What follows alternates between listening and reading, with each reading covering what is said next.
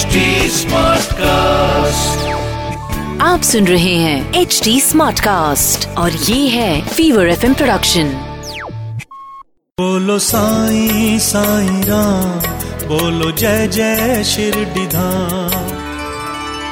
गोविंदराव दाभोलकर जब शिरडी पहुँचे तो पहले ही दिन उनकी बाला साहिब से बहस हो गई।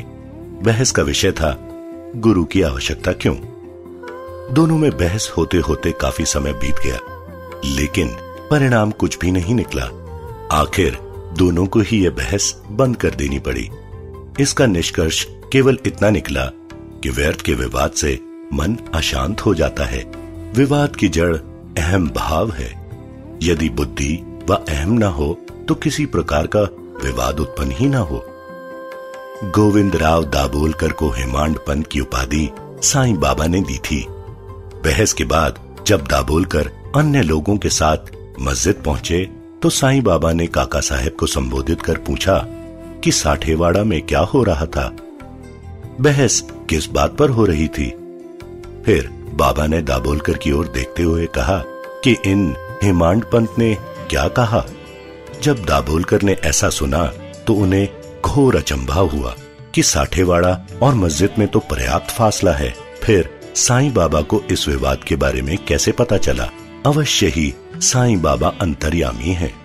फिर दाबोलकर विचार करने लगे कि बाबा ने उन्हें हेमांड पंत क्यों कहा? हेमांड पंत तो हिमाद्री पंत का विकृत रूप अप्रभंश है। हिमांद्री पंत तो देवगिरी के यदुवंशी राजा महादेव व रामदेव के सुप्रसिद्ध मंत्री थे। वे बड़े विद्यवान थे और आध्यात्मिक विषयक चतुर्वर्ग चिंतामणि की रचना उन्होंने ही की थी।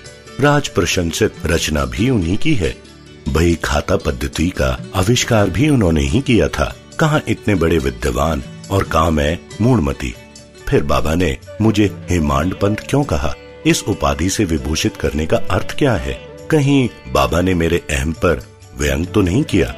अथवा मेरे वाक चातुर्य की प्रशंसा तो नहीं की? वस्तुतः साईं बाबा ने दाबोलकर को हेमांड पंत की जो उपाधि दी, वे अर्थपूर्ण थी, क्योंकि बाद में दाबोलकर ने साईं बाबा संस्थान का न केवल हिसाब किताब रखा, बल्कि श्री साईं सच्चरित्र जैसे ग्रंथ की रचना भी की थी। इस चरित्र ग्रंथ में आध्यात्मिक विषयों का सुंदर ढंग से विवेचन किया गया है।